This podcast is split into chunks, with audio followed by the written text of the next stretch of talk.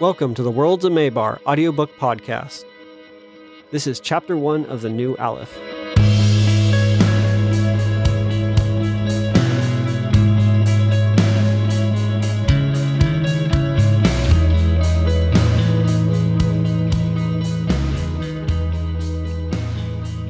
Your tone implies you believe him.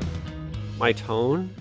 Lines formed on Detective Matthew Travis's face. He turned away from Detective Soma Dan, his partner at both Helison PD and in commuting home via transit shuttle.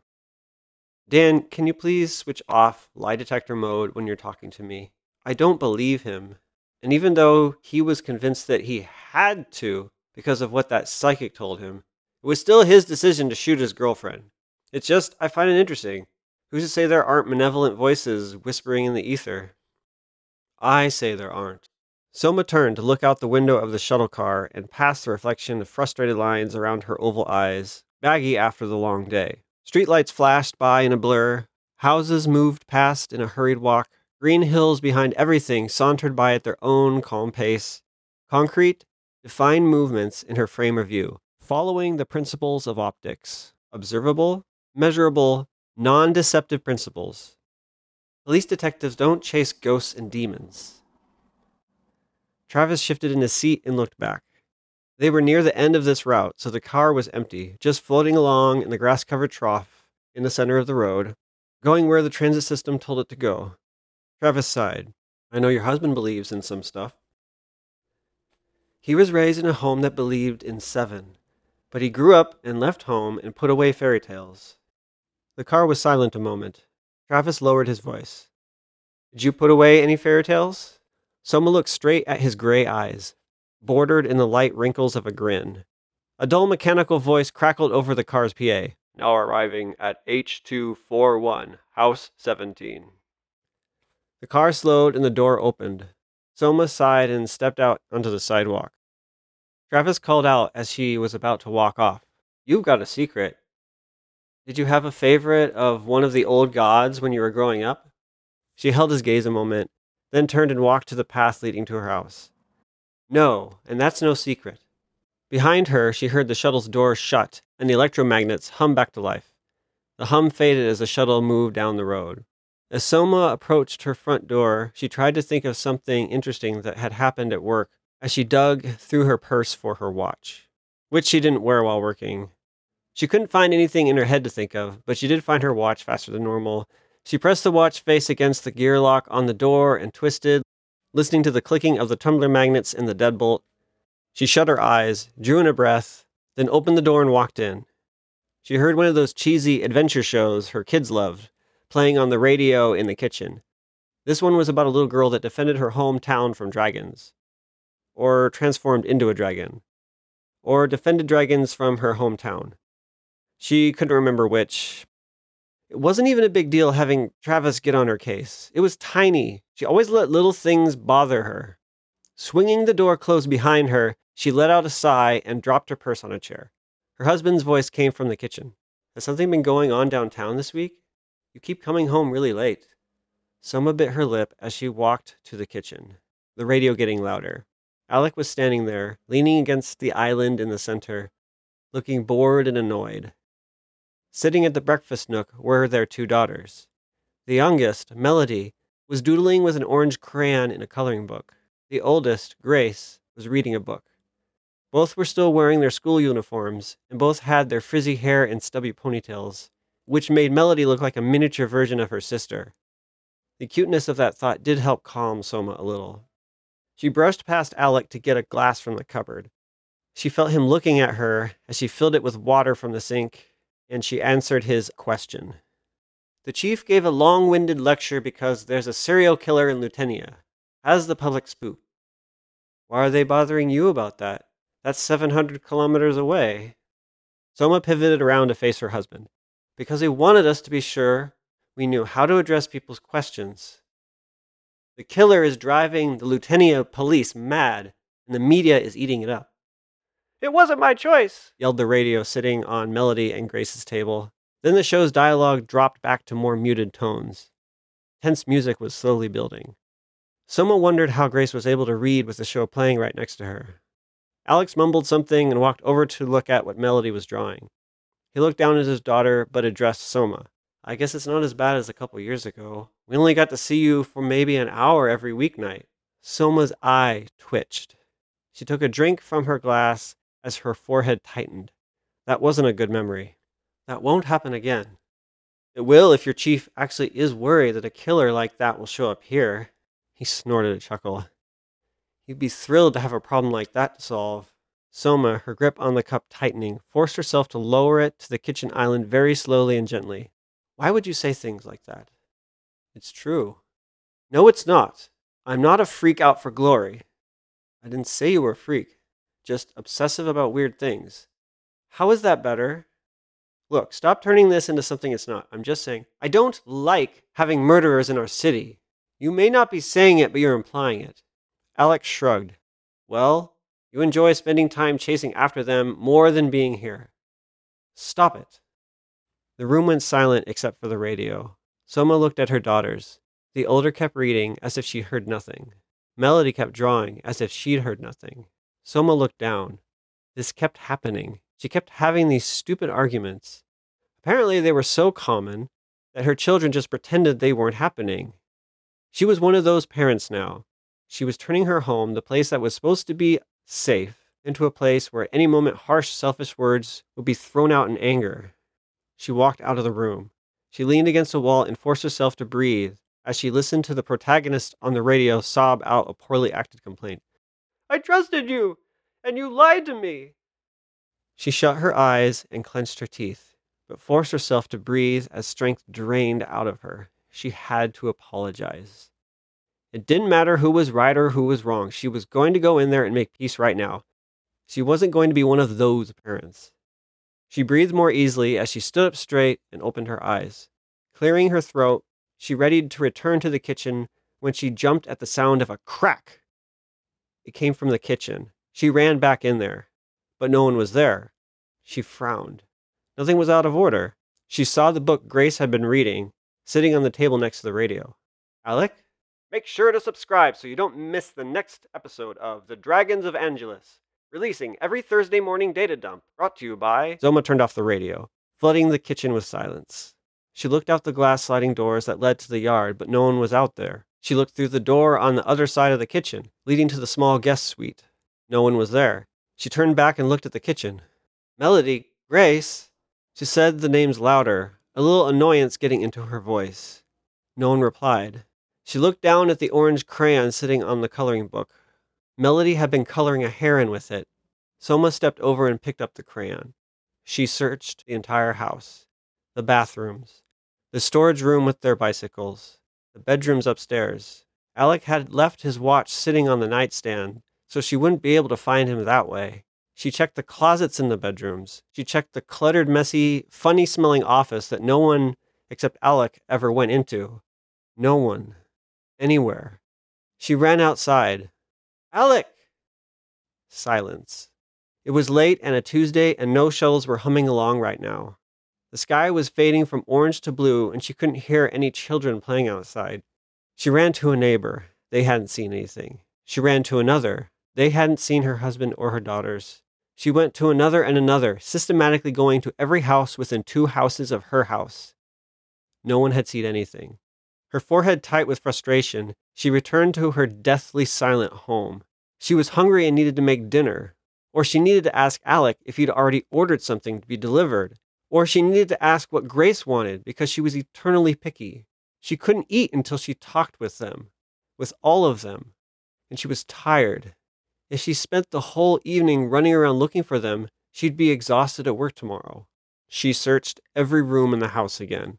Each time she went into a room, she felt an odd expectation. She rehearsed in her head how she'd yell at them from hiding from her, but she'd only be upset for a few seconds. Then she'd finally be able to relax. Another room, another blip of stupid, stubborn hope, until there weren't any more rooms left. Why would he run off without saying anything? She said as she came back into the living room. She had been the one who was irritated during the argument, not Alec. He wouldn't have snapped and taken off with the girls over that. It didn't make any sense. Silence continued. She still held the crayon in her right hand, turning it over and over and turning the inside of her hand all orange. She looked down at her purse and watch. She sighed and picked up the watch with her free hand. She tapped the face twice and held it in front of her. Emergency, police override. This is Detective Soma Dan of Hellison PD. I need to file a missing persons report.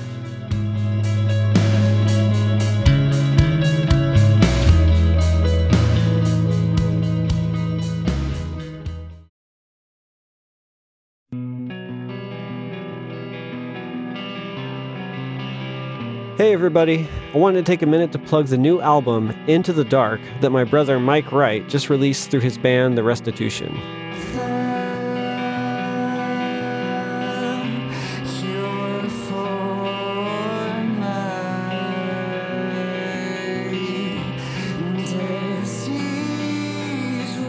The album tastefully blends driving instrumental work with complex yet cohesive melodies and outstanding vocal performances.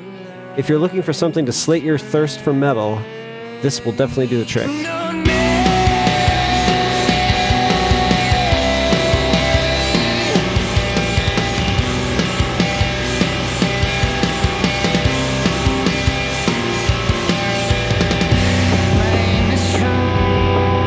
can find Into the Dark on iTunes, Spotify, and at music.therestitution.com.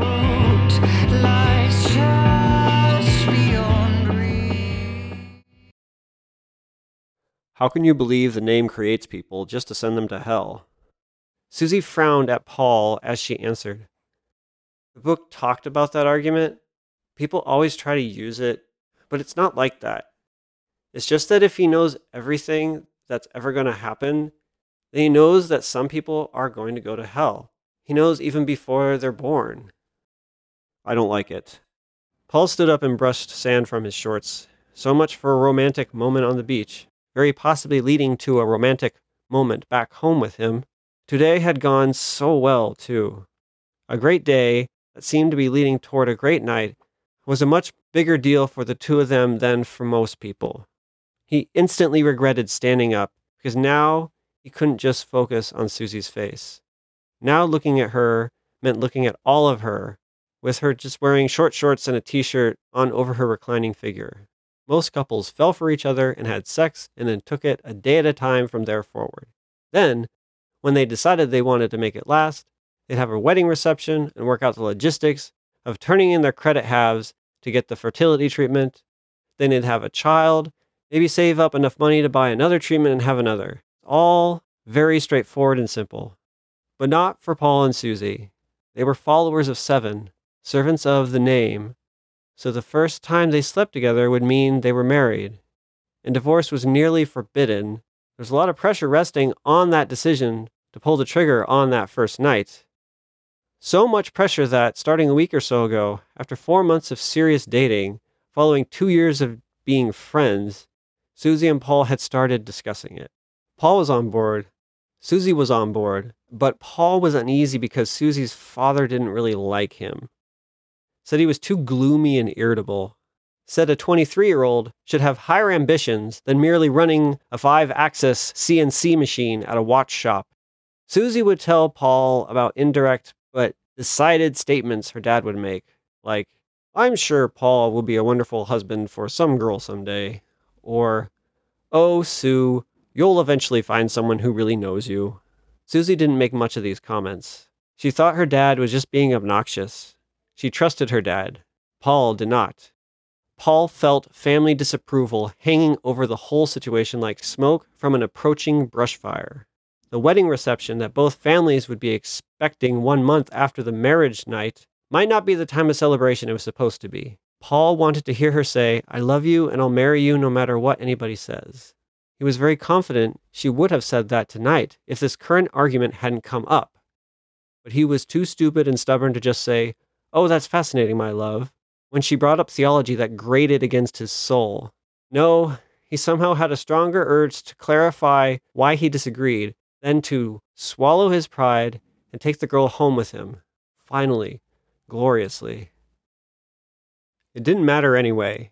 She'd know he was upset and would pry it out of him. He tried to regather his thoughts. They were arguing over an old controversy, apparently. double predestination, which she'd read about in a found book, an ancient book on theology, from Earth, so that made it special to her. He concentrated on making his tone casual. It makes all of our choices in life a tease. He should at least be as just as the Alephs. Still sitting on the sand, Susie rolled her eyes. The Alephs? Mabar's gods? We might as well be living in Babylon. All these false gods people believe in Alephs, the Ta, Ursi, all that nonsense. Paul frowned. Most people don't actually believe in all those, other than, other than the Ta, I guess. But they still get held up as ideals.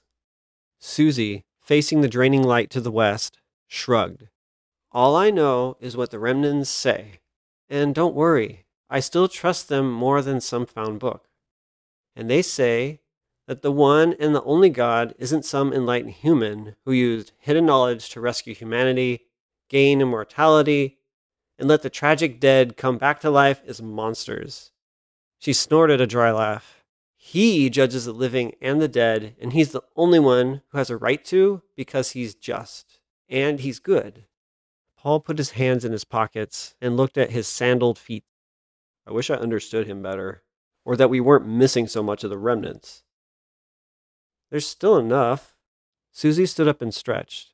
Paul watched her, transfixed by her figure and natural grace in the execution of such a simple motion.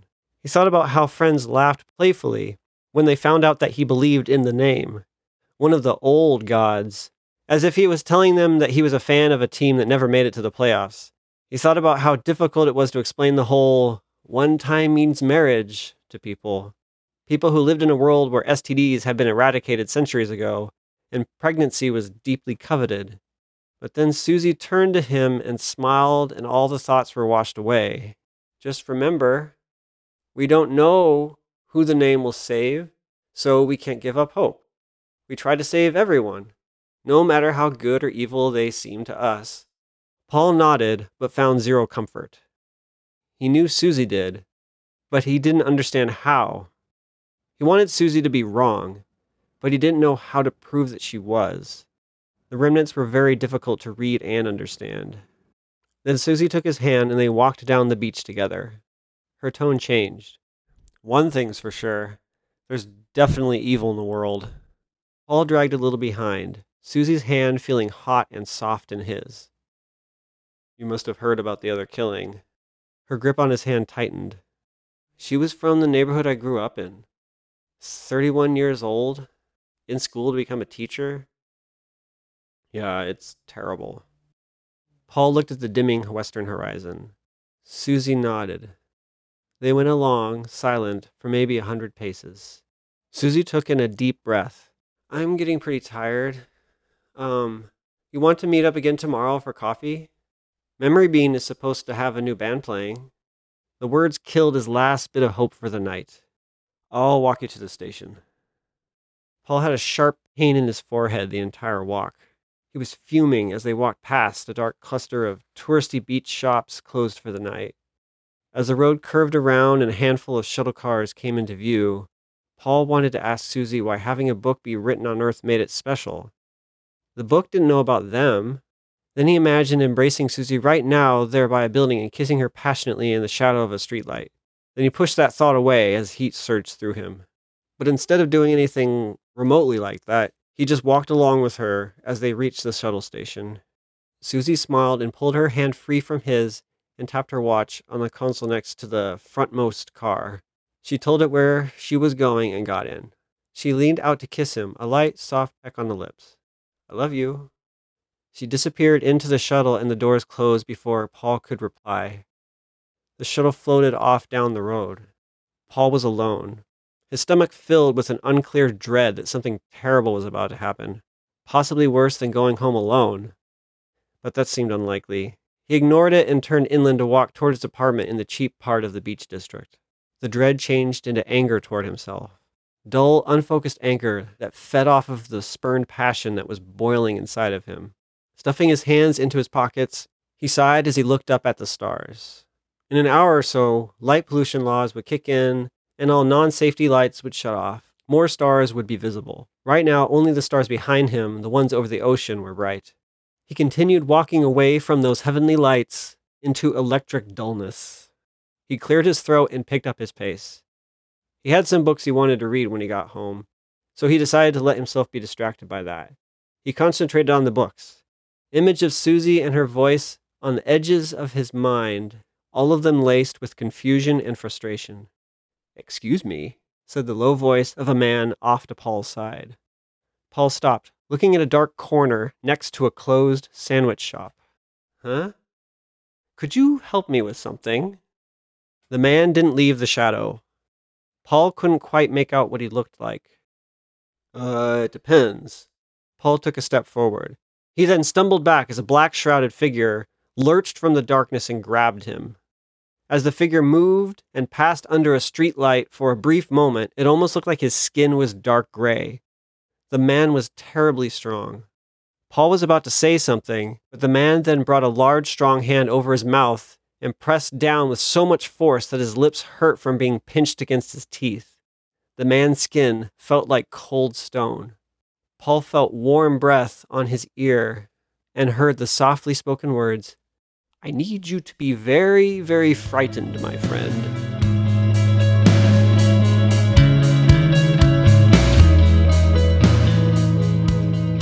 You're sure he wasn't angry?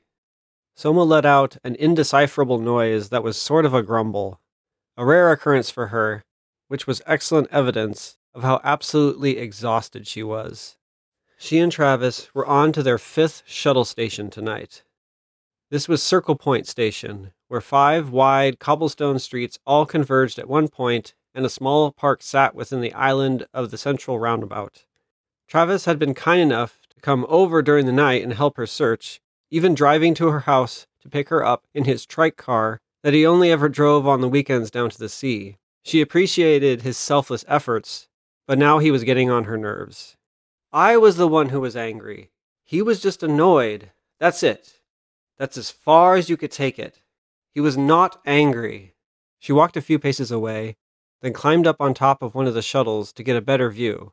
From here, she almost had a clear line of view down all five of the joining streets. Not that she could see much, with the low light hours in effect right now. Mostly just orange curb marker lights along the semi gloss of the cobblestone and some widely spaced, blue hued street lamps. Apparently, a man and two young girls disappearing wasn't due cause to override an ordinance whose only noticeable purpose was to make the sky prettier at night. Probably because no one really believed Soma's family was actually lost. Whether they admitted it or not, Travis and everyone else helping Soma sided with the missing persons officer at her own department. They'd seen this happen a dozen times before, the officer had said. She should know that. Soma had helped in similar cases before, he'd reminded her. He said that because he was an ass. The only cases like this she helped on were ones where the missing person was almost certainly dead. Her throat had filled with acid as she'd fought the temptation to slam the butt of her pistol into his nose when he'd said that. At least, despite no one really believing her, the department had everyone who was on duty with the patrol quad out on the streets looking. Travis walked up alongside the shuttle she was standing on and leaned against it. He chewed on his lower lip as he looked around. Well, just because he didn't seem angry doesn't mean he wasn't planning something. Soma adjusted her long, heavy coat tighter around herself and folded her arms. It had already been cold when they'd started the search. I didn't hear the sliding door open. I didn't even hear the girls get out of their chairs. They just vanished. I was only out of the room for 10 seconds, 15 at the most. It sounds like you're trying to make a case for them poofing into thin air. It's what it felt like. I do have enemies. They could have been kidnapped. Travis smiled. He looked up at Soma and caught her glare, which informed him that she didn't appreciate his levity. His smile shrunk. He shrugged. I don't think any of the folks you've booked could afford to hire someone to kidnap your family, even if they could send out a commission like that from a penal colony. As far as I remember, You've never worked in the narcotics or organized crime division. That's where they have money and crazy friends. There isn't a lot of money in good old fashioned murder. Please do not talk about murder right now. Travis went silent and all humor left his face, listening to the buzz of some less than ideally functioning piece of electronics somewhere. Soma couldn't see anything. No one was out walking. No one was out doing anything. She almost jumped as something broke the silence with a loud click and a deep hum. A shuttle parked a few rows in front of the one she was standing on had come to life and taken off, summoned by someone somewhere to pick them up and take them somewhere else. A person going about their business, no care at all for what was going on with Soma. Soma remembered not having any cares about what other people might be dealing with. She remembered even helping other people with their terrible problems while not really having a care for those problems. Years and years of watching tragedy happen to other people. I think he was cheating on me. Travis stepped away from the shuttle and looked up at her. Oh. She shook her head. But he still wouldn't do this. He wouldn't just leave. He knows how mad I'd go if I didn't know they were okay. He would have found some way to call me by now. Grace is too stubborn and too practical to let her father go this long without letting me know they're all right. That's really what it is. It's not Alec, it's the girls. Travis, still looking at her, nodded. Yeah. She put her hands in her pockets and kept looking out over the streets. Something very wrong has happened.